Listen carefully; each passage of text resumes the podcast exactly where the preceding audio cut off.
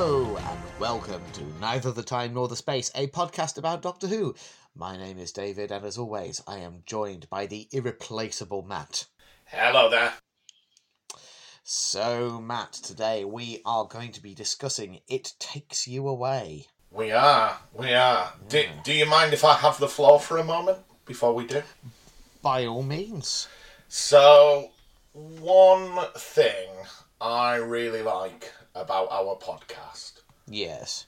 is the the openness, the honesty. Yeah. And I just wanted to address. I, I did put this out in the week, um, but last week when we sat down to record, um, we were interrupted by a telephone call from my wife to let me know that her granddad had died. He is effectively my father-in-law. I've always called Yeah. him my father-in-law. Um, so I, th- I I just wanted to put it out there because I, I felt when I was editing there was like a bit of a noticeable shift last week where we went from being like really silly and giddy and then all of a sudden it was just like a record scratch and we were like okay let's just move on and you know Yes, and I, yeah. I did put it out on Twitter and I did get some really lovely messages you know and support. And you know a big thank you to you David. You you know cheered me up kept me going. We had a, a bit of a hoot um, you know. Yes, I'm very grateful for Yeah. that. Um, but yeah I just felt it needed to be mentioned. It's the first time anything really bad like that had happened whilst recording um, it was just Yeah. a bit weird when I like went back to the edit and realised I hadn't stopped recording and there was like four minute chat of my wife crying It's- down the phone to me. Yeah. It's like the polar opposite of that time England scored a goal Yeah, yeah, when you exactly. Yeah. You got to take the highs with the lows. Yeah, yeah. Well, I So- mean, I've, I've I've been in touch with you on and off uh, in the in the interim, and by all accounts, it sounds like you've been doing okay. I hope that's still the case. Yeah, everyone's well. Don't worry about me.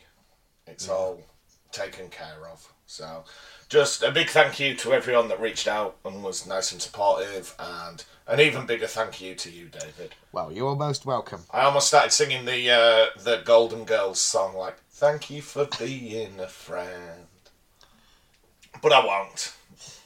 I mean, if you had, to be honest, it, it, it's a reference that would have gone over my head. I've, I've I've heard of the Golden Girls, but I've never I've never partaken. Well, that was quite a dour start to this week's episode, wasn't it? So, uh, Yes. Um. Well, let's. Uh, should we move on to happier things? Perhaps. Yes. Um. Where do you want to start with the usual usual stuff this week? A lot of mine are related, to be honest. Um, um, I don't know. Shall we go? Let's go. Television highlight. Get it out of the way. Everyone hates it. okay. Well, I've got an interesting one for this week. And, and do you want to go first, Matt? If yours Uh, I mean, mine's just the same as the last few weeks. I'm still watching The Office. I'm really, really busy at the minute. Um, I haven't got time to watch anything. You know, I watched It Takes You Away, and that's about it this week. Yeah, yeah, um, and we'll we'll get your thoughts on that in due course. Um, so there's a bit more of a run up to my TV highlight of the week. Um, on uh, Monday this week, it was Little Absorbaloff's birthday. hmm Three years old, which is um, it hasn't quite sunk in, to be honest. Um, but uh, yeah, we, we had a, we had a lovely time, and you know, in, in the the weekend prior, you know, we were seeing family and stuff. So it was sort of a, a three day birthday extravaganza, to be honest. Um, but it all kind of led up to on the day itself. Um, my partner and I had planned that it was just going to be us, no other relatives. You know, we got got all that out of the way first, so we could have a really special to day together. And um, I've mentioned on pod before that um, Little Absorbaloff, through no major influence on my part, has gotten really into uh, robots, rockets, aliens, monsters. Yeah, I wonder, I wonder where that he gets sort of- that from. Um, but anyway, it, it genuinely is. It just has it. it, it th- th- those things are the things that he's glommed onto from a really early age, and so he decided as a special day out for his birthday, we would take him to the National Space Centre. Ooh. Is Yeah. that the one down by Leicester? It is, yeah. So it was a fair old, um, fair old distance, um, but it was well worth it. Uh, we we had a fantastic day out. Um, it's a really great little museum they've got there, um, and uh, there's it, it features a, a planetarium, the Sir Patrick Moore Planetarium, no less. Oh wow. And so we we popped in there and watched a, a lovely little film called We Are Astronauts, narrated by one David Tennant. Oh wow. And it was um, it was an amazing show, and and little Absorbaloff just sat there spellbound as he was. It was kind of focused a lot on current and upcoming um, astronomical projects. So things like uh, the Very Large Telescope, the Large Hadron Collider, the uh, James Webb, Space Telescope, um, and it, it was the, the visuals were, were, were stunning. The narration from from Tennant was obviously bang on the money because Obviously, your knows his son's uh, degree in astrophysics would have helped him understand it all. the whole point of it is it was very much geared towards the layman, and um, you know it. He he really loved it. He, Excellent. he had a fantastic day out, and um, yeah, as a very close second was uh, episode two of uh, of Flux. Ooh. But um, yeah, I mean, if all I'll say on that is uh, if if they can sustain the momentum and level of quality they have so far this series, it's not just going down as uh, Jodie Whittaker's best series. I think it's going to go down as one of the best series in the history of New Who, or at least it should do. It's a really, really strong start. I won't say Wow. any more than that, but I'm Well- I'm so excited for us to get to this series, Matt.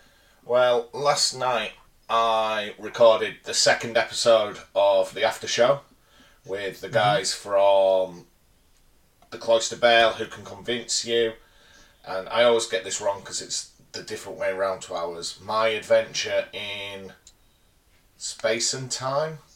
Uh, I, I, I believe it's space and time. Yeah, yeah, because we're the wrong way around, aren't we? Uh, but it it was quite a lukewarm reception. I think the average score from everyone last night was about a five out of ten. Really? Yeah, That's interesting. Um, no, I'm I'm really loving it so far. Um, maybe I'm just uh, an an easy sell. I, I, I mean, I will be honest. I am predisposed towards loving Doctor Who. I, it Doctor Who has to really stumble to lose me, by and large. Um, I, I think uh, there are you know, and this is this is perfectly fine. Like people can you know operate on whatever level they like. I- I- But I think a lot of fans can be very, very critical and hold stuff up to like the stand of of their absolute like you know five or ten absolute bona fide classics, if you like, and. I don't know whether it's realistic to always expect Doctor Who to be reaching those heights or whatever, and, and also it's entirely subjective. One person's top ten is not going to be the same as another's. Um, so it's all fine. I, um, but it, it, I'm just a little surprised that it was it was that mixed reception because when I was sat yesterday um, catching up on it, I, I was I'd been so uh, maybe I, I just hyped myself up because obviously the week my weekend being so full it was it was um, Tuesday afternoon before I had a chance to watch it. Uh, maybe that extra level of hype, you know, carried me through it. Who can say? Um, But anyway, I, long story short, I'm I'm loving this series so far, and I really really hope they they uh, stick the landing, as they say.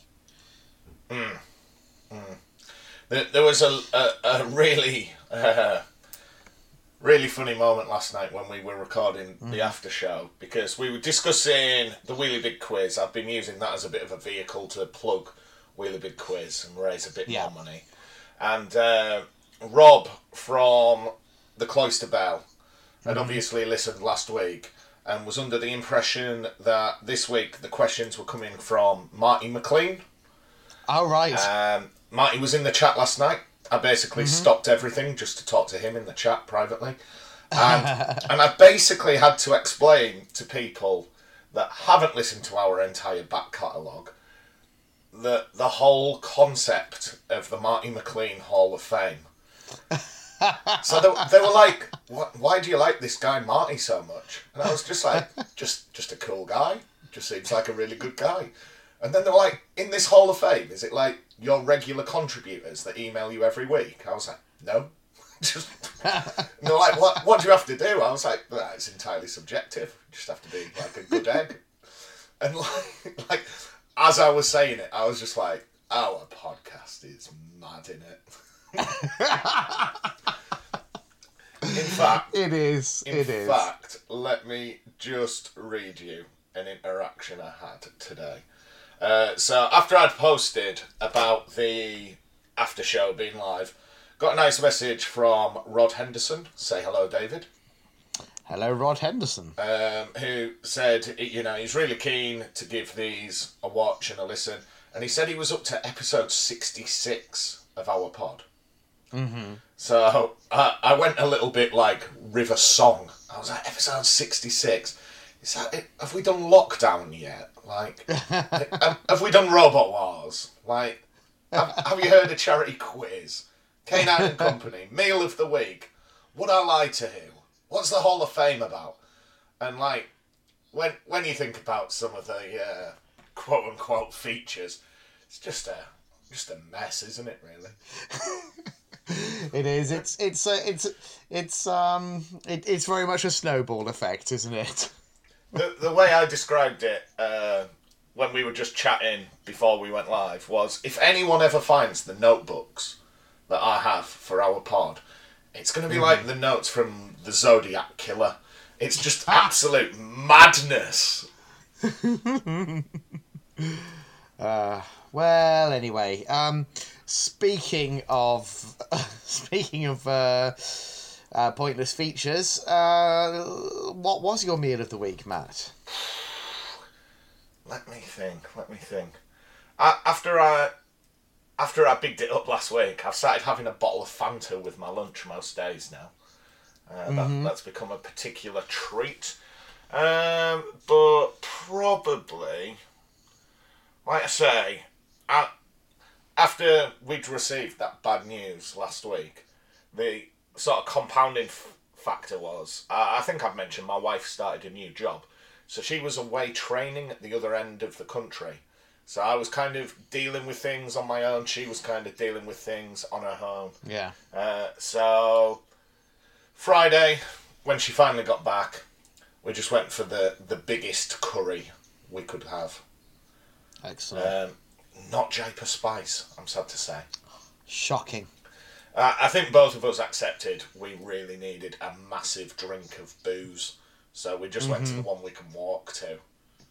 So lamb tikka balti, reasonable- keema rice, keema naan. A uh, little bit of sag paneer on your recommendation. Went. Oh, how did you find it? Ah, it was lovely. It was lovely. Yeah. And then I just had pint of kingfisher after pint of kingfisher. Nicely done. I'll be honest, I prefer Cobra, but my wife couldn't work out which one it was she liked, so I got one of each, and she kept drinking the nice one. Uh, I'll be honest. I prefer Kingfisher to Cobra. I don't know what that says about Really? me. Yeah. I don't know. It's all the same, innit? It, it, it's much of a muchness, to be fair. Yeah.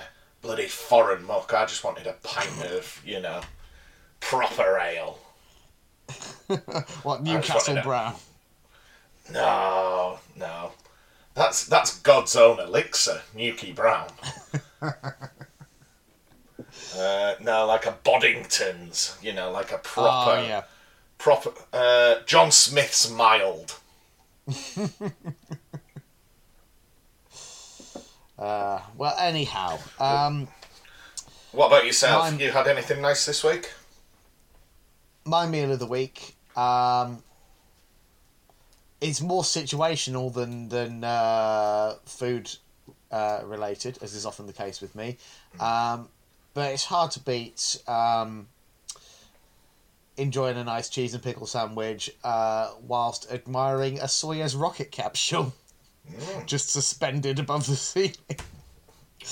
Um, a few a few years ago, the school I work at got this like virtual reality bus where when you went in, you could experience like Tim Peake crashing back down to earth, but as virtual reality. right. And I had to go on that, and I wasn't right for a few days after that. Yeah, that sounds like a lot to deal with. Just the vastness of space. It was like I'd gazed upon the time vortex. I, I heard drums for days after that, David. Well, uh, excellent. Um, so, what's left to discuss? I feel like I'm forgetting something, Matt. My brain's gone this evening. Uh, we've got Wheelie Big Quiz. Is that is that the only other? I feel like is there not anything else that we need to cover? Uh, on my list, I've got Meal of the Week, Television Highlight of the Week, mention the after show, Wheelie Big Quiz. Then really big quiz it is then. Really big quiz.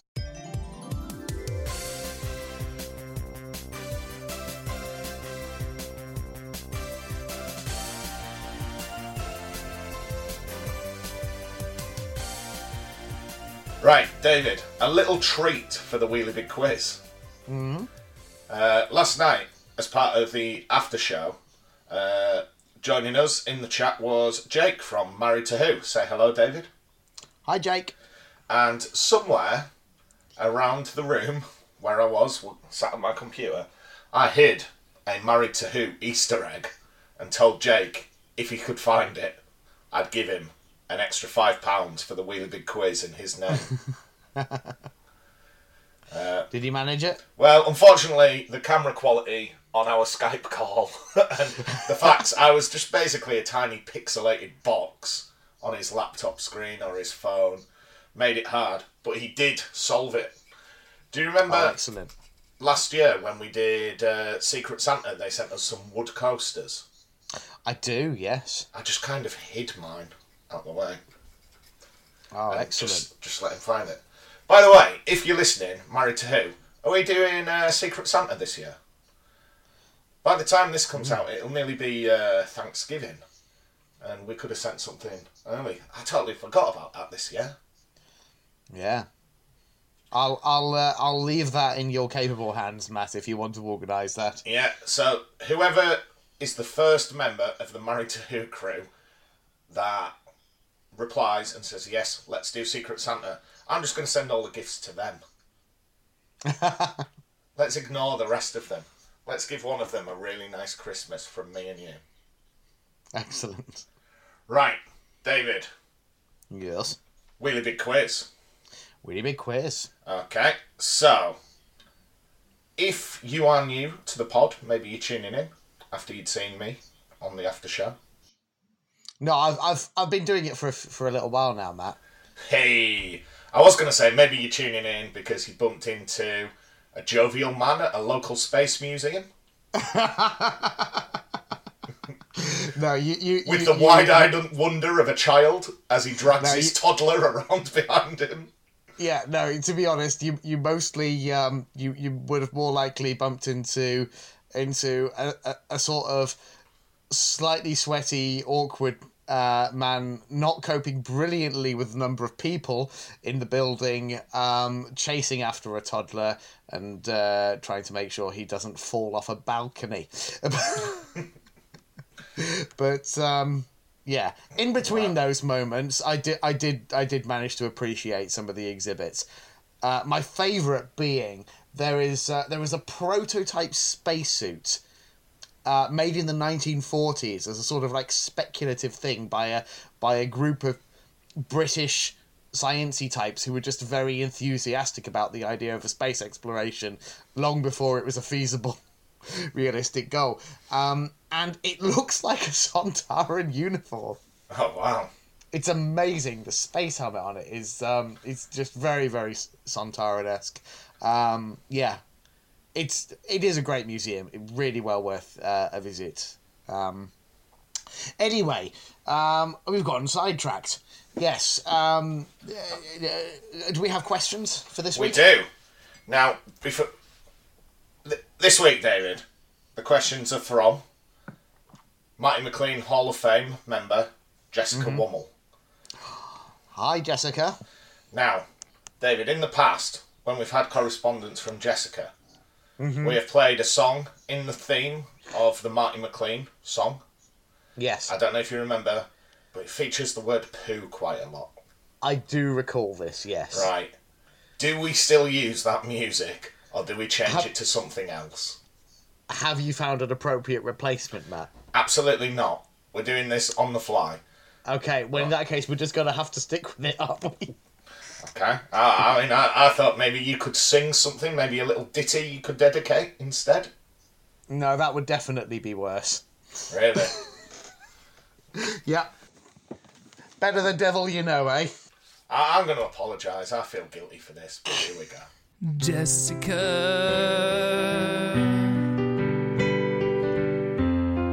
Jessica. Poop, poop, poop, poop, poop, poop, poop.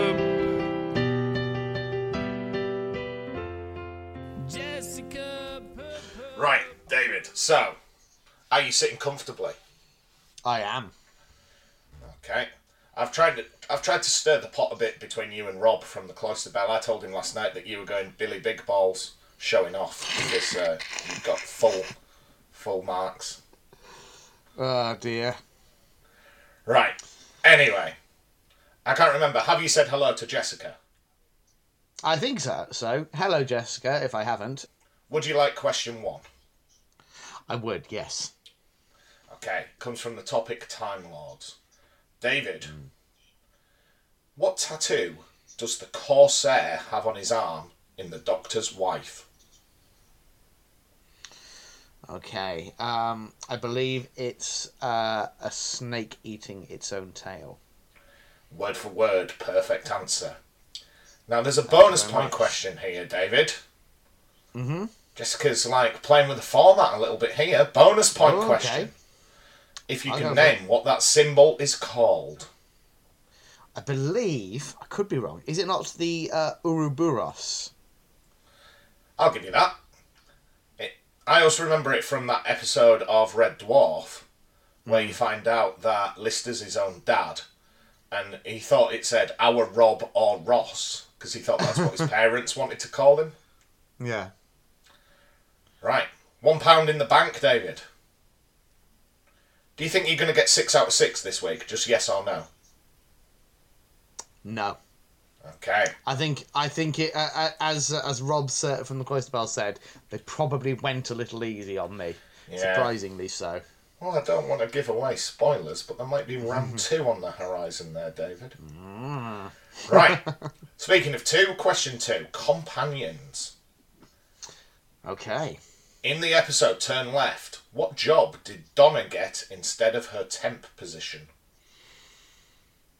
Oh God, so long since I've. What happens in turn left? Uh, they turn left. They- yeah, yeah. uh, oh man, I. d- Mm. This is not. This is just not coming to mind for me. What job does she get instead of her temp position? Um. Oh yes. Um. Is it? No, I can't. I can't get it. I can't get it. Do you want to have a I something guess? for a second, but it's gone. Okay. Um. In my, I think I'm. I'm. I'm conflating different images from this episode. Um. But is it? Does she get sort of? What one of the clerks sort of assigning people to different cities when things all start to go wrong? No, she becomes a secretary at a photocopy business. Oh, she does. She does. Yeah. No, I'd forgotten all- about that. Now, weirdly, because of the bonus point, David, you could still be on for six out of six. Okay. Right. In, sorry, this comes from episodes and stories. Mm-hmm. In the opener of the God Complex, we're shown a policewoman named Lucy Hayward enter her, a hotel room and see herself in a photo on the wall. What is cited as her greatest fear? The only one I can remember from that is oh, I'm, I'm not going to necessarily get it the wording perfect, but is it something like that that horrible gorilla? Words to that effect. I can't I might remember. give you that. It's that brutal gorilla. Brutal. That was it. I knew it was a slightly unusual word, but I couldn't. I couldn't uh, quite get it. Okay. Well, I think if I'm being lenient, David, I might revoke your right to gamble this week. Right. The next one years and dates.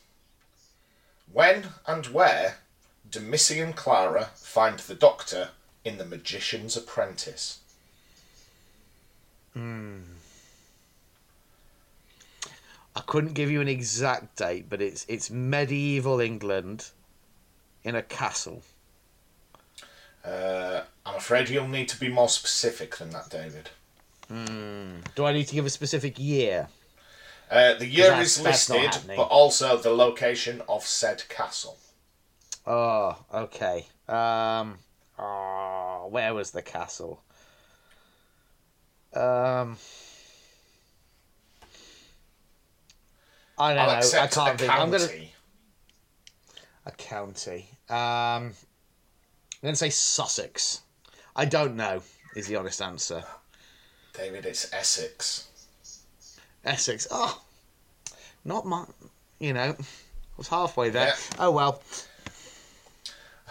But there's an opportunity for a bonus point, David. Oh, okay.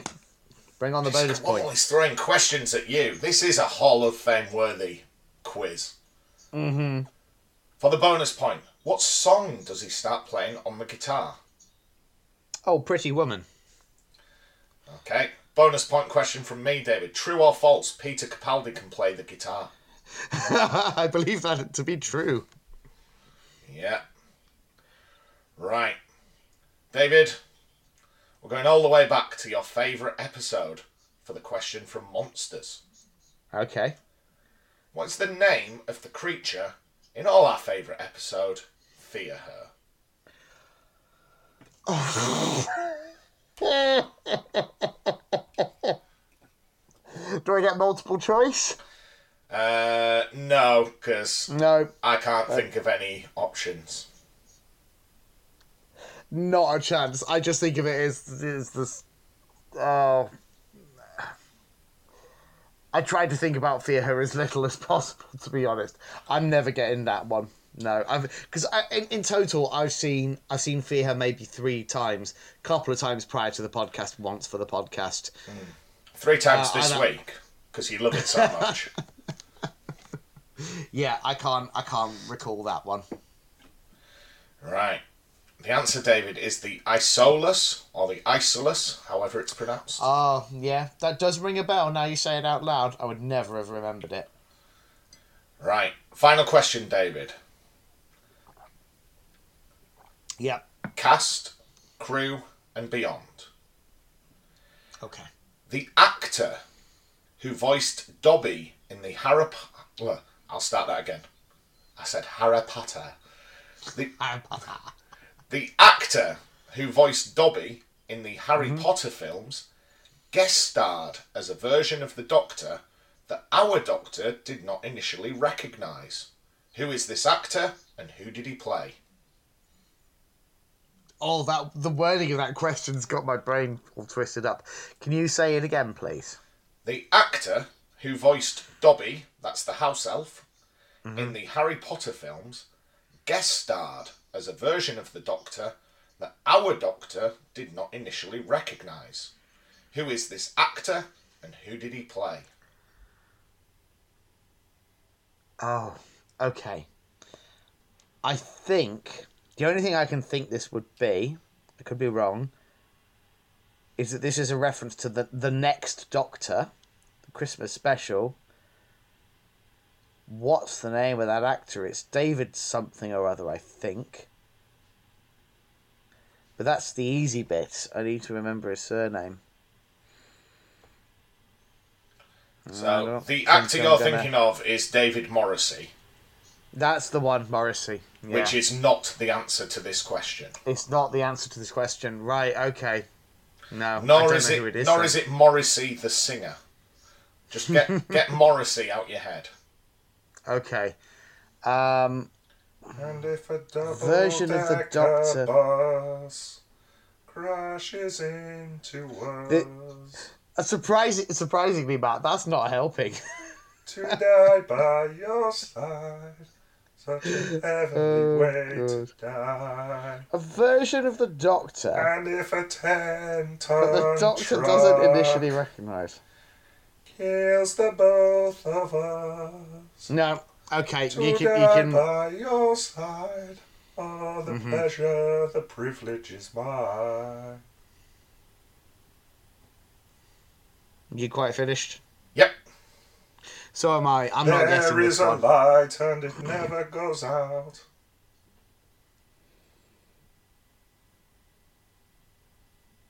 I'm throwing in the towel, Matt.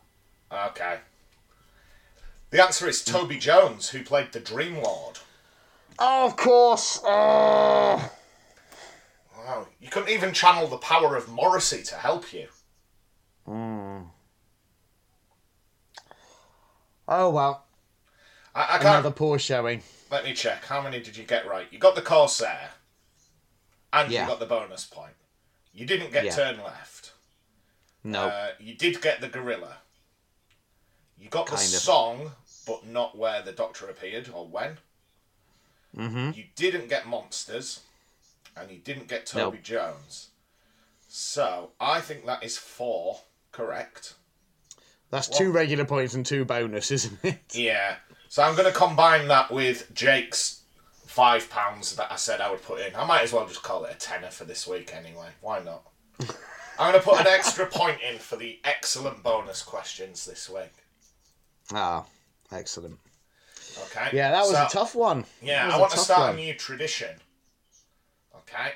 So because that was tough, and because you've been lauding it about about how much you beat uh, Rob from the Cloister Bell, uh, I, I want Jessica Wummel to send us a picture of herself holding a placard, like a piece of paper that just says "I'm better than David," Yeah. and then hashtag I love I mean- Morrissey.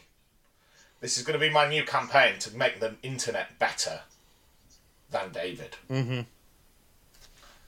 You don't I sound thrilled by that proposition. Well, we all knew it already, but uh, Yeah. But then you can take a picture and say, I'm better than the cloister bell. yeah, that's not true, though, is it? No. All right, let's move on, shall we? yeah. Yeah, let's talk about anything, but it takes you away. All right. Uh, well, Have I you mean, seen any good dogs this week? dogs. I mean, my dog, There you go. my lovely old dog. Yeah. He's got a heart murmur. Oh, That's dear. new. Yeah. Uh, not not best pleased about that. Man. I, I regret being open about my recent bereavement this week. I think this episode's been a bit of a downer. like, with the exception of the quiz, we were like, haven't really watched anything on telly this week because I've been sad. My dog's poorly. We're alright, really. It's just late. I'm tired. Yeah, it's one of those. Um, I'm pretty but- stressed, David. I accidentally set the fire alarm off at work yesterday and had to evacuate over 600 people from the building. oh dear, Yeah. not great, not great. No, um, if you anyway, think you've seen a lot of paperwork, wait till you have to evacuate an entire school by accident. Right, David, man. it takes you away. yes, I am very excited to talk about this one, Matt. Okay, Very excited. Um, what did our listeners make of it?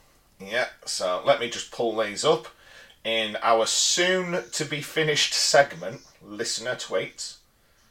It's going to run out at the end of the year. I've had enough of it, David. Have you? Yeah, it's too much. Right? I've already started to whittle it down. I've said if it's over five tweets long, I'm not reading it. Where did I put this? It must have been before then. Sorry, sorry. It's If you alright. want, if you want some good news, David, our Yeah. review of Woman Who Fell to Earth is the first episode in over two years to break into our top ten episodes. Oh, cool. That's interesting. Yeah, People are skipping ahead to um, to hear what we make of uh, Whittaker. yeah. Hmm. Right, I found it. We can talk about it. Right, Lovely. so first tweet, David. We've given him a lot of time this week. We Mm-hmm. might have to dedicate this episode to the Cloister Bell podcast. Excellent. Say hello, David. Hello, Cloister Bell. Do you want to say it in such a way that you're not bragging about getting full marks on the quiz? Maybe just bring yourself down a level or two. Hello, Cloister Bell. That's better. Right. So I'm assuming this is Rob who says, I haven't watched it since it was first on, but I remember we really liked it. It's definitely not as bad as people make it out to be. And it was good progression for Ryan and Graham, especially the whole grandad bit. We'll maybe mm-hmm. come back to that later. We certainly will. Okay. We then have James Courtney. Say hello, David. Hello, James. Say, I'm glad you said that in a positive way because James has recently changed his Twitter picture, and I'll say it. James is really handsome. well done on your face, James. Right. James says Jodie gives her best performance of the series in this episode. It's also nice to have some amount of character development for Graham and Ryan, even if we could tell it would happen from the start of this series. The rest is bananas in both good and bad ways, and Ryan should have met Grace leaving Yaz with the child. Yeah, that would have been an interesting uh, development if it had gone that way. Okay, then we have Jake from Married to Who. Say hello, David. Hello, Jake. Jake says, Enough people that I respect insist that the writing is terrific and this is one of the most powerful stories, but I don't get it. For me, it's four decent ideas that get crammed together so that none are fully explored. I know I'm wrong, but I don't know why. Yeah, I, I, it's it's certainly one that kind of splits opinion a bit. I think this episode. Um, so I can see that perspective. Okay, then we have a message from Ariel. Say hello. Hello, Ariel. Ariel says, This episode is so good, I think it just edges out Demons of the Punjab for my favourite of the season. Creative and interesting twists, and some amazing emotional moments. All round excellent episode of Doctor Who. Mhm. We then have a message from Mark from the All of Time and Space podcast. Say hello, David. Hello, Mark. I'm really looking forward to checking out your podcast. I've not done it yet, but it is on my to-do list now. Okay. Mark says it's one of the most imaginative episodes in Series 7. That's it, I'm David. confused by that. I, I, I'm just confused by that because it's series um, it's series eleven. That's what I said, wasn't it? I thought you said series seven. Maybe I miss. I, I maybe slurred. might- Sorry. He says it's one of the most imaginative episodes in Series 11. I maybe just said Series 11. Uh, either that or possibly Skype like cut out at the start of it for like half a second or something. Who knows? You're, sorry, you'll have to do some creative editing around this bit. Yeah, maybe. Right. we then have James Swift. Say hello, David. Hello, James. James says, This is my favourite of the season. I unapologetically love this episode. It is the one episode I will re-watch for comfort. E- I even wrote an essay about this episode and the season finale in university. Oh, interesting. Once you get your degree in being a dork. He says, As I said in the Kerblam review, I love Doctor Who when it's silly, and this is just wonderful. Ribbons, a mirror universe that reverses Slayer t shirts, and a talking frog universe. All wonderful. Yes, indeed. Um, so, is that was that our last tweet? No, we've got two more to go. Two more. This is why we're cutting this come Christmas. Get your messages in quick. Because 2020, that's going to be the timestamp for our episodes next year. A brisk 20 minutes. Oh, I like the sound of that. Yeah. So the next one comes from Frank. Say hello, David. Hello, Frank. Speaking of time, David, over the course of our pod, how much time in your life do you think I've wasted by making you say hello to everyone? It's adding up. Yeah. It's certainly adding up at this Yeah. point. Do you think? Do you think that's going to be like your Citizen Kane when you're on your deathbed? You're going to roll over and go, "Hello, BT Flibbity Giggard." right. Frank says, very good, flowing with imagination and heart. Unfortunately, there's huge chunks of pointless time wasting with that in between zone. But I don't think it takes away from the wonderful main story being told. Mm-hmm. And finally, David, it's the curator. Say hello to BT Flibbity Giggard. Greetings, curator. Okay, so because I said I'm not reading it if it's over five tweets, BT said, Oh, I've got to cut down on my verbal diarrhea. It takes you away, it's pretty good. I feel like Ribbons didn't really have a point and should have either been cut or incorporated better. Loved Fake Grace and everything with her, Graham and Ryan. Eric and Hannah felt underused, and Eric's so bad at dealing with his grief that I don't know he even deserves the happyish ending he gets. This is the start of the Chibnall obsession with weird voids. The frog is great, it's just a stupid puppet. The frog is a universe, it's the new The Moon is an Egg, and I'm here for it. It's such a weird, high concept sci fi idea, and I love it. When Doctor Who indulges in being really, really weird. I'm not quite sure what the audience is supposed to feel about the universe frog. Is it supposed to be lovable? Kinda scary, but I'm okay with that. The end. Excellent. Now, there's a couple of things I've only just thought of that I want to say to you, David. Okay, Okay? You know the new Marvel film, The Eternals? I'm aware of it. I don't want to spoil it, but just keep the idea of the moon being an egg in the back of your head when you watch it. Okay, um, I'm not sure whether I'm going to get to the cinema to see it, but uh, I, I will do that whenever I do get round to seeing it. And I forgot to ask. I mentioned this. la- The problem is, I did that after show last night, and I talked about Doctor Who, and then I feel like I've talked about it all, but I haven't mentioned any of it Yeah. to you. Uh, Have you seen that interview with Eccleston from this week? No, I think I've seen some like quotes that people have pulled out on Facebook and stuff, but I've not watched the whole thing. He's not a happy man. Is he not? He hates RTD. Yeah, yeah, that's um, that's a uh, a bridge that isn't being mended anytime soon. It feels like. And then the question I was going to ask you what do you think of It Takes You Away? I love this episode, Matt. Right, okay. I love this episode. Genuinely, we could be talking top 10 of New Who for me. Wow. I, I, I, I mean, I've never, uh, you know, it's been a long time since I've thought about where I would sort of rank different episodes in relation to each other from different series. Um, but I, Can you do I- that for next week, please? Oh yeah, I'll just I'll just quickly uh, pop together a spreadsheet. Um, but and I I it it grows in my estimate estimation every time I watch it. This episode, um, and yeah, I ju- because it is so it's so weird, but it's my kind of weird, um, and you know it it just ticks all the boxes for me it's it's like you know it it it, it it's um manages to hit all the different notes that I want from a really good Doctor Who story. I think it holds together well.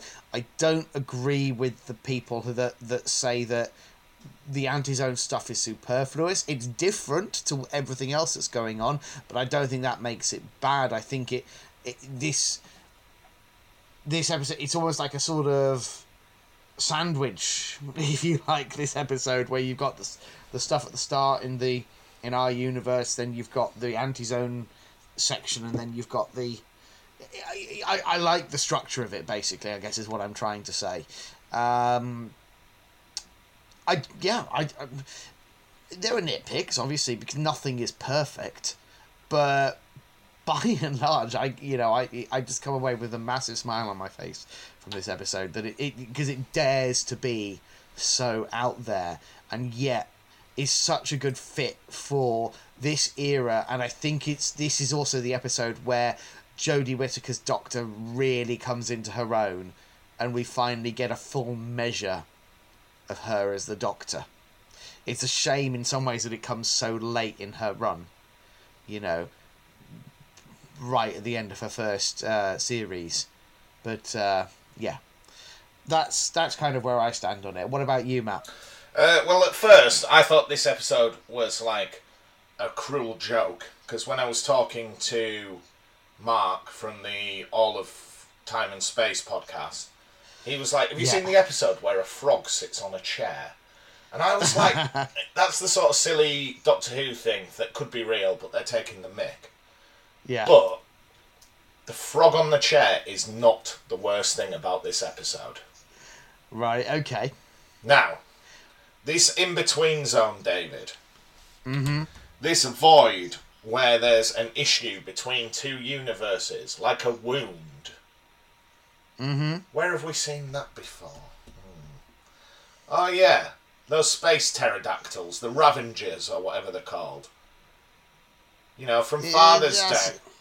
They should be back. That's a that's a different thing. They they they deal purely with with temporal matters. Yeah, This yeah, is yeah, a, this yeah, is a, yeah, a yeah, space Yeah. A rose by any other name smells as sweet, David. okay. Right. Okay. But that's not the worst thing about this episode. Okay. And I'm going to save the worst thing about this episode for our review. I want you to know, right, going okay, into then. this, there is one part of this episode that is going on the shit list as the one of the worst things we have seen in Doctor Who. Like, I'm I- fascinated to hear what I, it is. I'll be honest, I, I quite enjoyed this episode. I, I, I bought into it. I mean, I kind of sussed out the ending about 20 minutes in. Mm-hmm. Um, like, I knew what the big revelation was going to be. Uh, but that's not the worst thing about this episode. So I'm going to score this episode good episode with a little asterisk because normally it's good episode, some bad bits. And in the footnotes of this review, I want that asterisk to say this is absolutely one of the things Matt hated most about all the episodes of Doctor Who we've ever watched. like It's one of those things that, that you would point to and say, "This is why I can never be a fan of Doctor Who." I was enraged by one feature of this episode. I cannot wait. I cannot wait. Okay, Okay. so let's So- let's get into it, shall we? It takes you away. This is episode 9 of season 11. It aired the 2nd of December 2018. And in Mm-hmm. what's becoming a reoccurring feature, David, would you like to join me in the TARDIS? As Oh, I would love the to. first of the dis- sorry, as we go back to the 1st of December 2018 to listen to Mm-hmm. our episode Surfboards and Second Chances. Oh, that would be our um, uh, Boomtown episode. Boomtown. Yeah. Didn't Yeah. like that episode, but it doesn't feature on my list of absolute hatred like one thing here does. So, this episode is written by Ed Hime and directed by Jamie Childs. So yeah, another episode in a row with a with a um, different writer. It's interesting the structure of this series where it's like up first half of the series is just Chibnall, Chibnall, Chibnall. Then we get this whole string of episodes written by other writers. Um, and uh, you'll find out who writes the uh, next episode next week. Um,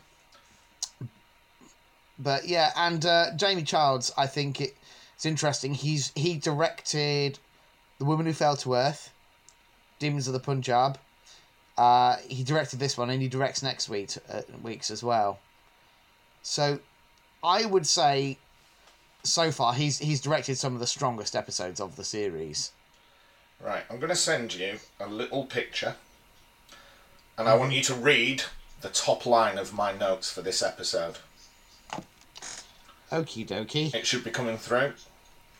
There's all the little title bit at the top of the page that tells you the name of this episode. See if I can read it. Ha ha.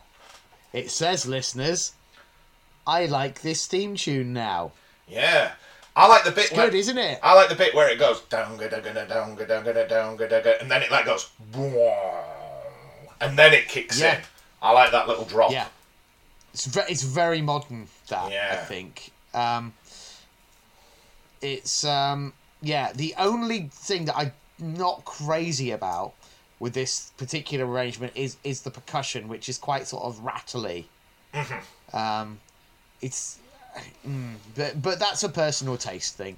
Overall, I, I think it's a really really strong arrangement. Um, I like that it pulls back on the sort of the, the orchestral bombast. Um, anywho, Right. So, what happens and it takes you away, Matt? so the TARDIS is up by a big fjord in Norway. Ring 2018.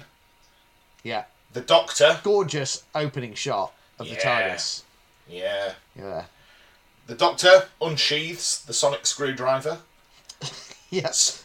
points it as she's prone to do, scans a sheep, and then obviously mm-hmm. looks at it like it's got some sort of readout. Yeah. I bloody hate the sonic screwdriver this series, David. That's. I, I'm really sorry, Matt. You're gonna have to get used to that because it's it not in the changing. bin, David. I hate it. That's not the worst thing about this episode. Yeah. Right, they talk about the Woolly Rebellion in the future where sheep go to war with humans. Yeah. And in the distance, Ryan spies a house. Mm-hmm. Now, they work out it's the middle of winter, but there's no smoke coming from this chimney, and the house is all barricaded up, so there's something.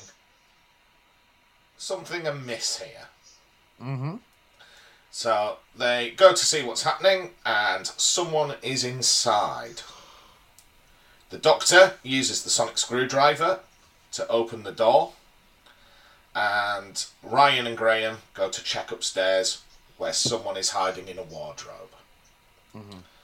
David, it's time to introduce the absolute worst thing about this episode the character of Hannah. Oh, you're not a fan?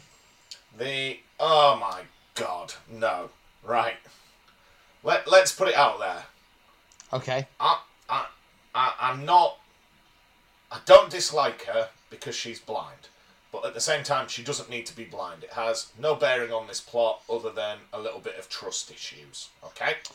I would respectfully disagree about that, but okay. But I really dislike that she has no joy in her soul at all.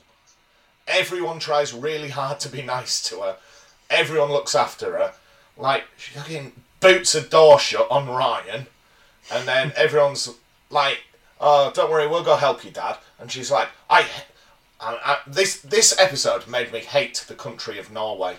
If you're mm-hmm. listening from the country of Norway, you're not allowed to listen anymore. I appreciate that makes me, you know, I mean, them. we we we've potentially lost two listeners. I Yeah. don't know. But oh my god, she is the hmm. worst. Absolutely Okay. the worst. Now, here's something, right? yeah. When they go downstairs and she's moving around the kitchen and like touching the sideboards, I think she goes to get a drink or something. And mm-hmm. you know, she's moving slowly and checking. The doctor just goes, Are you blind? yeah. Did, didn't need your sonic Yeah. screwdriver to work that one out, did you? Like, oh my god. Like, they made. I'll, I'll read you my notes. She is clearly blind. The doctor asks, Are you blind? Mm-hmm. Yeah. But anyway, yeah. I'll, I'll point it out as we go. She's the worst. Okay. Um, I'll just say that, like, like I say, you're you're entitled to your opinion. I do I do respectfully disagree. I think if you if you take a step back and look at what that character's gone through prior to this story happening. She, you know, she's her mum has died in we don't know exactly what circumstances. Her dad has coped exceptionally badly with the loss of his wife and um, has, you know, manipulated her into staying into this this house in the woods to fend for herself for days at a time. I think she's well within her rights to have a chip on her shoulder. I, you know, it would be weird if she was if she was full of the joys of spring. No, but like, she could be a bit more accepting of help. These literal strangers, weird strangers at that. She, she's worried up- that there's a big monster in the woods, Mm-hmm. right? She's locked herself in. They, as far as she knows, have braved these woods to come make sure she's okay. And she's like, "Get out! I hate you all! What? What is this?" Uh, that- She's got trust issues, and not without good reason. I, I, I, I don't know. I think it's pretty fundamental to this story. Um, I, and so I, like I say, you are one hundred percent entitled to your opinion on this, Matt. But I, I think you're, I do think you're, you, you, you're off the mark in terms of what would be realistic for this character to, to be like, and also on top of it all, nobody owes anyone else their happiness if if you're not if if you're not that disposed that way that's that's not your fault that's you mm. know that's just who you are and people should either respect who you are or If, if it was on. me, she'd be like. "What's that noise coming from the woods?" And I'll tell you what it is. It's the warp warp of me buzzing off in the TARDIS. you can sort yourself out. Right? fair enough Right. So, Graham always has some sandwiches with him because they can go for days on adventures and he gets low blood sugar. does uh, this not make graham like instant top tier companion like He's he is my hero for that he's not quite Wilf for me, but he's getting there. Yeah, like I, I, I would agree with that, but I just mean specifically, I have never identified with a companion more than when Graham revealed that he always brings a sandwich just in case. I know. But like, imagine, like when I mentioned before, that guy that's listening to all our old episodes. There's probably mm-hmm. episodes where we're like going, "Isn't John Barrowman great? What a top companion!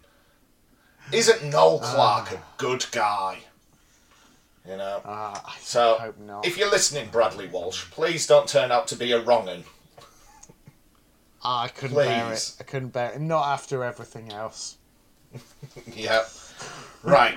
So Hannah is scared of whatever is in the woods because it took her dad. Uh, Ryan projects his own dad issues onto Hannah. Yeah. Ryan Ryan needs to take a step back. Yeah. Also, Hannah's mum is dead. And then, for the first time in my notes, I've written, get used to this, David. This is going to be our new hashtag. Hannah has no humour in her soul. Okay. Now, we find out the thing is coming. So, Yaz and Ryan go to look in Hannah's Texas Chainsaw Massacre shed. Mm-hmm. Uh, they're just, you know, they're just like, oh, she seems nice. They open this, it's just full of torture implements and animal carcasses. I'm Yeah. telling you, she's got a darkness. Right, something is coming from the woods. This is where we get Hannah repeating the phrase, it takes you away. Mm-hmm.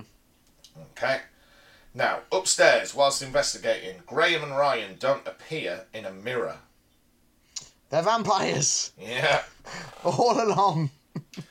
that would be a good twist for a series, wouldn't it? Yeah, so because there's something wrong with this mirror, the doctor unsheathes her sonic screwdriver, Yep. draws it and points it at the mirror, zaps it, and looks at the readout. Mm-hmm. Because it turns out it's a dimension portal. Yeah. So, Handy. of course, they just all decide to go through it. Well, they have also described decided to travel in time and space with the Doctor. Yeah, but why not just have a day off? why don't you give it to those kids from class to sort out? I don't know. For all we know, they might they might all be dead. Yeah. I don't know how class ends. Fingers crossed. So, Ryan says, I'm going to stay with Hannah. And the doctor says, Cool, I'll draw you a map. These are the areas I want you to fortify in the house. And it turns out that um, she actually just writes him a note. Says something Yeah. like, Assuming dad's dead, be nice, we'll be back soon. Yeah. Now, I I think this is a more significant moment than a lot of people would maybe. It's not one of those like iconic moments or anything, but I think this is one of these moments where thirteen uh, the thirteenth Doctor is coming into focus. In the, you know, her exterior is this oh cheery, you know, isn't everything fantastic and interesting kind of personality, but actually just under the surface, you know, there's something a bit a little darker and schemier going on. And so she thinks nothing of just exploiting the fact that the person she's trying to protect is uh, blind and just uses it as an opportunity to, you know, be very blunt and direct with, with Ryan. Assume my dad's dead, you know. Do you know what I mean? I, I, I don't know that I'm articulating it well, but but I feel like it's it's a revealing moment for the Doctor that Mm. It kind of it, it kind of runs against the the very cheery exterior that she projects. I think and hints that there's something yeah just some, just something a little bit darker under the surface there. Mm-hmm. So the Doctor, Yaz, and Graham go through the portal. They meet an alien man called Ribbons, played by they do played by kevin eldon the actor kevin eldon the actor Kevin Eldon. yes I, I was hoping he'd make like a little joke, you know, like having some weak lemon drink or something like that along with it. yeah. oh that'd be good i mean The most underappreciated man in British comedy.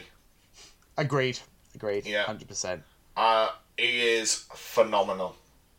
Yeah, and in some ways, it's it it amazes me. It's taken eleven series to get him on Doctor Who playing a sort of grotesque alien, because he he's it's the sort of role he's born to play.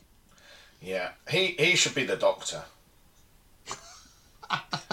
I mean, he'd be good. I, I'd, I'd I'd watch a Kevin Eldon Doctor for sure.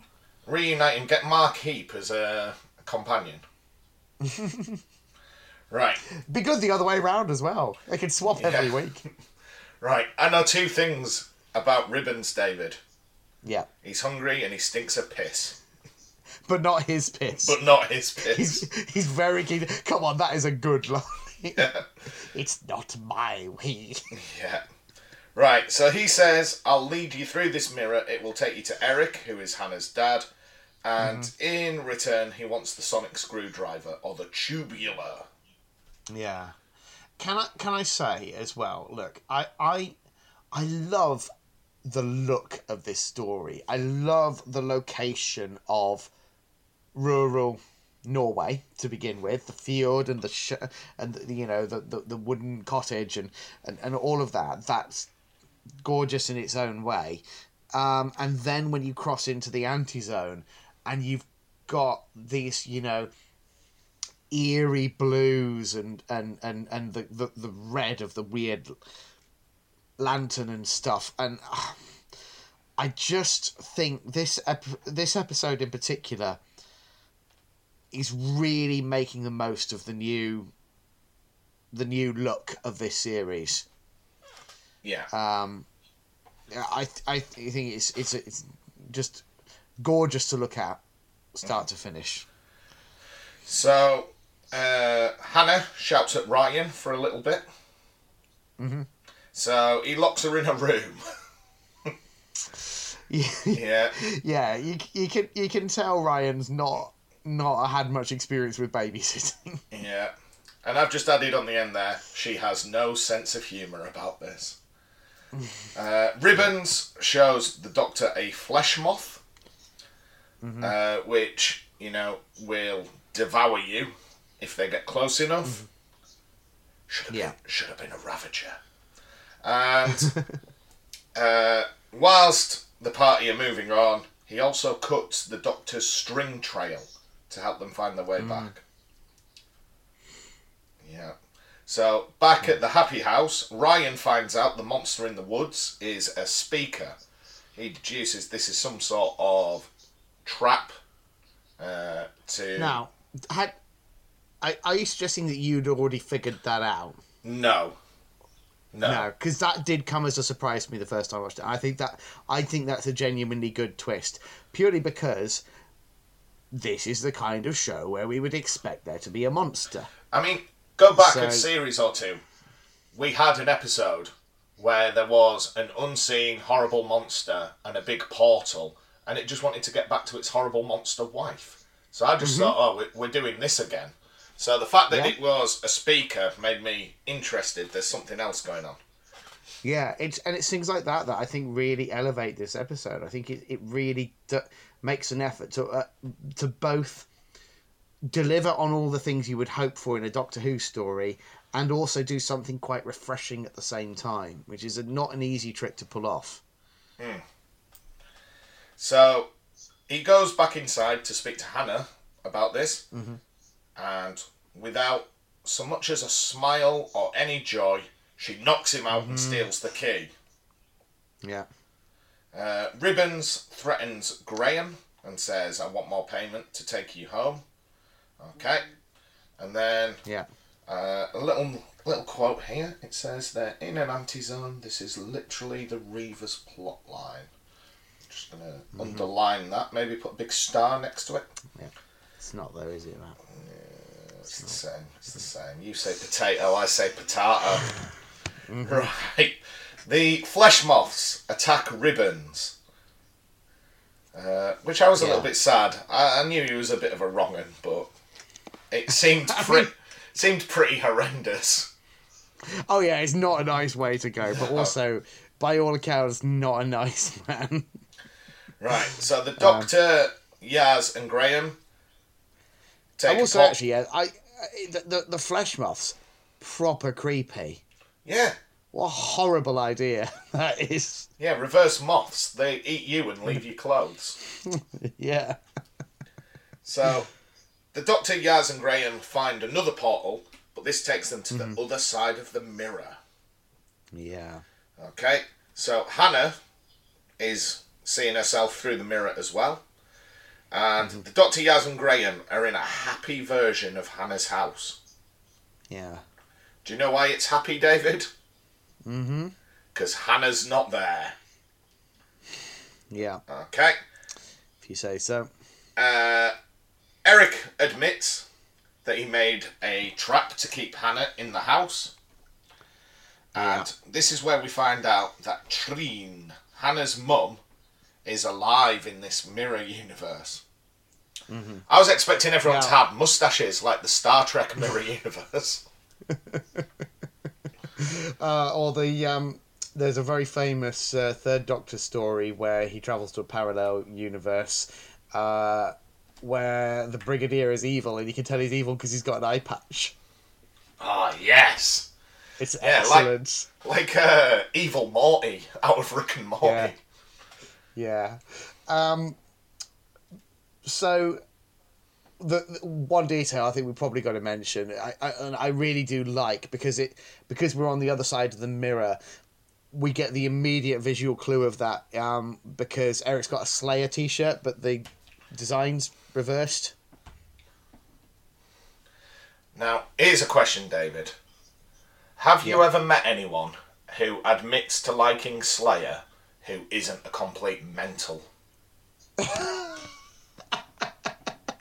I don't know. I'd have to ask my brother. He's a me- my brother is a metalhead, but I don't know where he stands on Slayer. Like, the so- if I see someone wearing a Slayer t-shirt walking towards me, I cross the road. like, It's it's just a band for mentals, isn't it? Hmm. Yeah. Potentially. We haven't talked about goths in a while. Bloody goths. Bloody goths. Right. I mean, they're not a goth band, are they, Slayer? No, but you know the type of people that listen to that and dress all in black. They're all the same. Bloody daywalkers. Uh, a- anyway, um, so I do think it's Goths. bloody goths. um, so uh, yeah, I, I, I really like that as a visual cue that you know something ain't right. I mean, even before you get the reveal of uh, Eric's wife being there. Did you like the awkward band conversation earlier where Yaz is trying to be nice to Hannah and she's like, "Oh, I, I like the Arctic Monkeys. One of my friends has seen them." And Hannah's like, "Yeah, my dad went to their first gig in Oslo." It's just like, can, can you just calm down, right? I don't know. if I was Yaz, I'd be like, "Look, I don't know if I've said something to upset you. We've clearly got off on the wrong foot. It wasn't my intention. Okay, can we wipe the slate clean? I'll, I'll put the kettle on. I can only apologise." Mm-hmm. But you boil the kettle and Hannah would probably throw boiling water at you because she's so horrible. Mm-hmm. Right. So, took a real detour there. So, in the mirror universe, Yeah. Eric wants to stay there because Treen is still alive. Yeah. And he doesn't seem that concerned about Hannah. You know, he, he seems to have rationalised his mistreatment of his daughter. Oh, yeah, absolutely. Yeah, I mean, okay.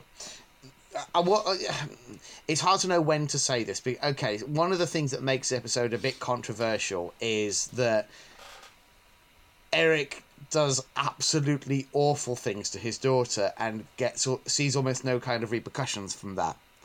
Um, and yeah, okay, I get, I get why that would stick in in core for for some people. Um, I think it, this episode's making a a wider point, not an original point, but an important point that grief fucks you up. Yeah. People don't, people are not at their best when they are grieving, and and and if you were in that situation where you'd lost next to your daughter the most important person in your life, and then all of a sudden you had this ticket back somehow to them. Um, yeah, you're, you're not probably not going to be making rational decisions, and I think it's perhaps unfair to expect some kind of like you know to, to suggest that that um, Eric should be behind bars just because of what he's done in this. Yeah, he, he's had his punishment already. Yeah, and I mean, the loss of his wife there. Yeah, you know. exactly. So, so, so I, I, I would say, I would, I, would- I would say, I, I personally, I'm happy with how things do resolve in the end. But, um, yeah, it's it, it, it really is like, and I do think actually, it's it's not a big performance from the guy playing Eric, but he does a really good job of just selling the sort of quiet offness. It, I don't know. I don't know what the word is. Do you know what I mean? Yeah. Like you, you just you look at his eyes and you can tell something's not right here. Yeah. Now, Yeah. this is the part of the episode where I really did buy in. Yeah. Ryan's nan, Grace, is there too. For, for a character that's only been in one episode, I was like, oh, yes, here we go. Yeah. Well, it's just because we finally got a bit of connective tissue for this series. Yeah. You know, there. It's God been knows what the so- finale's going to be. it's been so episodic and just like you know we're doing this that's finished now we're doing this that's finished now we're doing there's been absolutely nothing threading through and all of a sudden we've actually got a bit of emotional payoff here um and lo and behold we get good performances from from our actors as a result Um, speaking of good performance, best bit of the episode, Graham's stunned silence when he bumps into Grace. yeah Okay. Just brilliant. Yeah, I, I really this was Bradley Walsh was the biggest surprise for me of series eleven because I was like I was open to the idea of Bradley Walsh having a crack at you know playing a Doctor Who companion, but I expected it to be broader, more in the the vein of like um, uh, Mark Williams as Rory's dad Yeah. or something like Yeah. that. You know, a, a just a touch more cartoonish, but but he really underplays things. There's a real honesty and truth to what he does in this series. Uh, back in the in between zone, Ryan catches up to Hannah, uh, who has worked out her dad lied to her, Yeah. and she doesn't take that with a pinch of salt, does she? No, I mean to be fair, I, I you'd you'd be upset if you found out your dad had been lying to you. Yeah. Now, here's a question for you, David. Yes. Again, I'm going to send you this time the bottom of my notes. Okie dokie. Okay. I'd like you to read. Uh, it might be side on because I took a weird picture. That's all right. I'll give it a go. I'd like you to read the bottom line of these notes. Isn't the family of blood trapped in mirrors? Yeah. Imagine if they went in and Well, family of blood were there. yeah. Well, not all of them, but um, Yeah, the creepy little uh, girl. Yeah, daughter dear. Yeah. Yeah. Imagine if they bumped Daughter into her. Yeah. Yeah. Be interesting. I mean, I guess the thing is, it's it's not a normal mirror. It's almost like I'm the only person that cares about consistency between series. I think if there's one survival skill you've got to learn as a Doctor Who fan, it's it's letting go of uh, any notion of continuity. Right. Like, from my perspective, at least with modern Who, I hope for continuity within eras. Mm-hmm. Be- beyond that, fair game. Don't mind. It's like when you watch the X Men films. The only one that matters is the last one. yes. By the time you get to X Men Three, you don't need to care about X Men One, and so. Yeah, it's like it's like it's like they're on a conveyor belt or something. Yeah, just like they're just dropping off the. End. Yeah. I mean, quite literally. I guess in some ways they work. Yeah. I haven't. I, I I'm trying to think what the most recent one I've seen is. I don't. The I think the last couple I haven't bothered with yet, and I'm I'm morbidly curious to watch at some I, point. I'm a uh, completionist. I've I've never- seen all of them. Never found the time. Yeah. Right. This is where we get a big exposition dump. When they were young, Yeah. the Doctor was told a story of the Solitract. A universal anomaly. The universe can't work if the Solitract is there. So our universe exiled the Solitract into this mm-hmm. exiled universe. Okay. So then, Such a massive, crazy idea, yeah, isn't it? So when they're like, "Oh, why is everything so nice in this Solitract universe?" I'd worked it out mm-hmm. pretty much straight away. Yeah. Okay. Graham says he's lost without Grace and wants to bring her along, but the Doctor says it's a trap. Now, David, if the portal reacts to your sonic screwdriver and you can't open it, what do you need to do? Wow. Um, that I you, you, I don't know what I sorry I don't know what you want me to say at this point. Oh, Yaz tells the Doctor to reverse the polarity. Oh yeah, she does. I've forgotten about that reference. Yeah. Then, as the portal opens, Hannah comes through, meets her mum, Can I just say, is that the only significant thing Yaz does in this episode? I Yeah. think it is. Yeah, she's on the back Yeah. burner for now. Uh, So Hannah comes through, meets her mum, and has absolutely no joy. The world collapses due to people coming from our universe into this universe where they shouldn't exist. And it was a trap to lure in our universe because the Solitract is lonely. Mm-hmm. Oh, poor little Poor Solitract. Solitract. Okay. Yeah. Uh, Hannah wants to go home. She has no joy. Uh, Graham won't leave Grace. And the doctor says, you know, it's not your fault that she died. And I don't know if I just hadn't picked up on it, the fact that Graham feels a lot of guilt over I know he felt loss, but I didn't know whether Yeah. he felt guilt. Yeah. Uh, until Grace tells him to stay and leave Ryan, and that's how he realizes that this Grace is a fake. Yeah. Okay? That's good. I think I like that. It's a powerful moment. That I think. Yeah, definitely. Definitely. So the doctor tricks the Solitract into keeping her. You know, he, she says, you can keep Eric, but he basically hasn't done very much. I've seen all of time and space. I can help you build Yeah. a new universe. and again, this is one of those moments where just like, yeah, we're really getting the um, Jodie Whittaker being the Doctor here. That you know, getting to, to, to sort of espouse about how how old she is, how much she's lived, how much she's seen. You know, akin, akin to like that. You know, Matt Smith's big speech in um, Rings of Akhaten. You know, that whole deal. Um, and yeah, the idea that the Doctor would just be like, "Oh, why don't I just be mates with this alternate universe Yeah. that can't exist in ours?" Of course, yeah. It just, I, it's so, it's so nice to see Jodie Whittaker getting to be doctory. I feel like she hasn't always had the opportunity to do that consistently across this series. Yeah. So the Solitract is a frog on a chair. Yeah.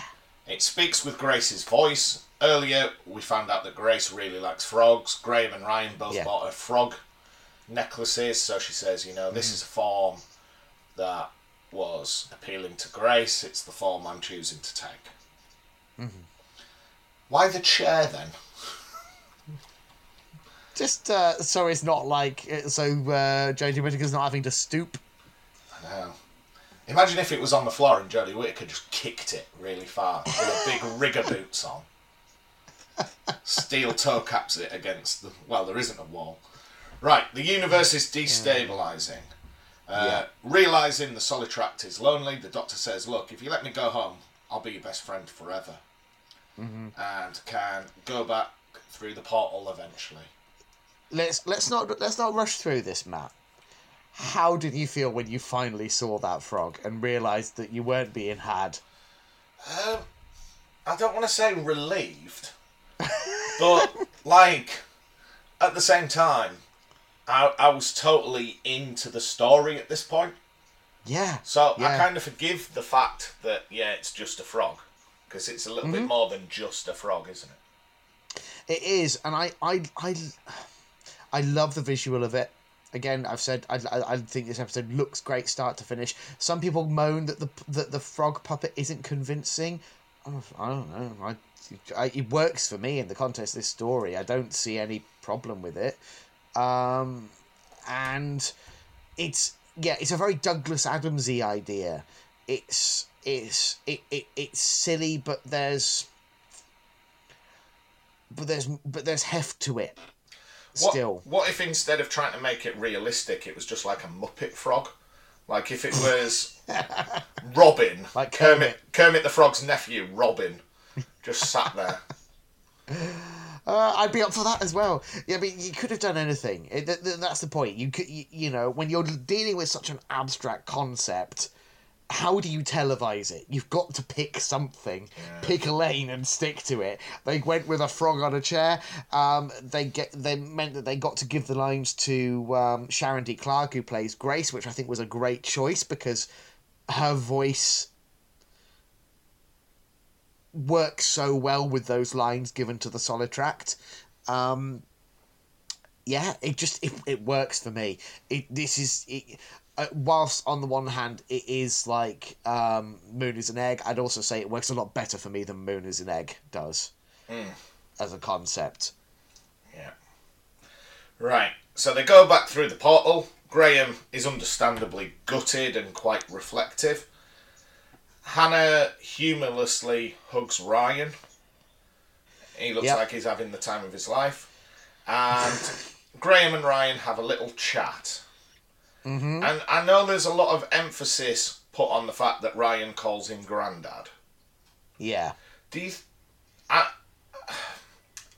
I I watched that a little bit. I watched it two or three times because I was like, did he mean it in like, yes, you are my granddad, did he mean it in I think so. you're an old man, haha, granddad, or was it somewhere in the middle? Um, maybe a little bit in the middle, but I think it was underneath the surface. It was Ryan admitting that Graham was an important part of his life. Mm-hmm. And obviously, that's a significant thing for Graham um, and a significant thing for Ryan. Again, we're getting some emotional payoff. Isn't that lovely? Um, just just the fact that yeah the fact that we're actually trying some character development here nine episodes in we'll give it a little go see how we feel about Yeah. it um Maybe that's it. Yeah. They've teased us by like some bad episodes, and then it's like, uh, you know, here you go. Here's just a little bit to keep you bought in. yeah yeah so yeah I- it- it- again I, I like it as a moment it does work for me um and yeah that's pretty much it for the episode isn't it Yeah.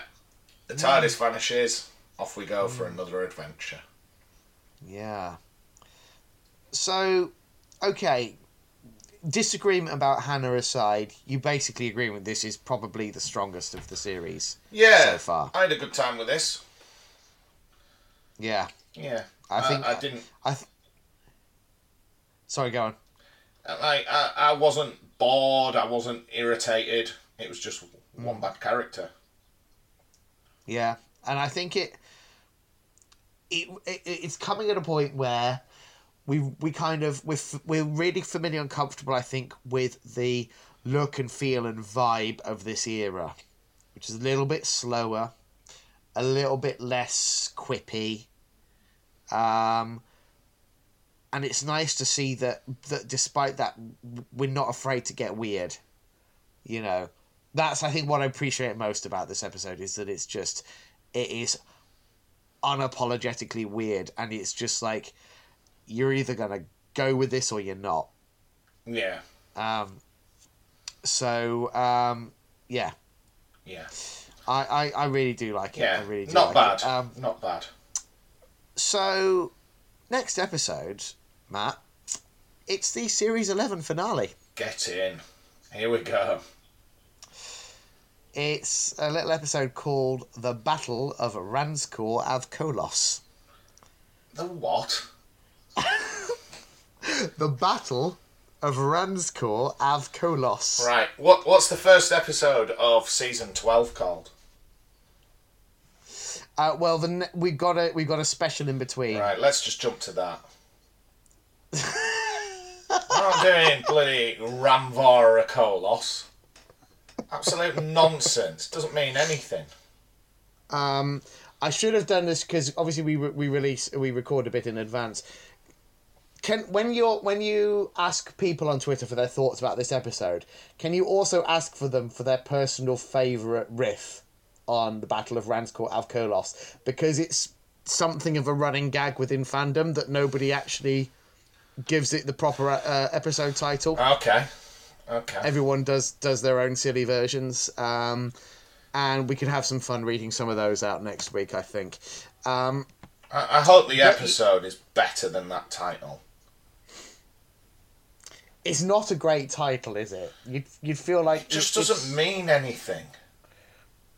it's setting the bar well it, it's where, but it's promising it's a battle as well that's exciting Yeah. Maybe something will happen, so it'll be one up on most episodes of this series. well Never let's mind. find out Tune Sorry we've week, been so out. miserable. I've tried my best. Uh, but yeah, do do join in ne- uh, next week, listeners, to find out whether or not there anything happens in Oh the my battle God. of Ranskoor Av Kolos. David, I've got no joy, joy in my soul. I am Hannah. That's where it's coming from, isn't it? Yeah. Deep down, you're, you're empathizing with her. Maybe I looked in a mirror and I could see what was there, David. Oh, maybe, maybe. Right, well, we've come full circle, so I think uh, we'll have to leave it there. Uh, thanks, as always, listeners, uh, for tuning in. Uh, and as I say, do join us next week for uh, the Battle of Ranskoor Av Kolos, or however you wish to title it. Uh, but until then, as always, thank you so much for listening, and cheerio. Bye now.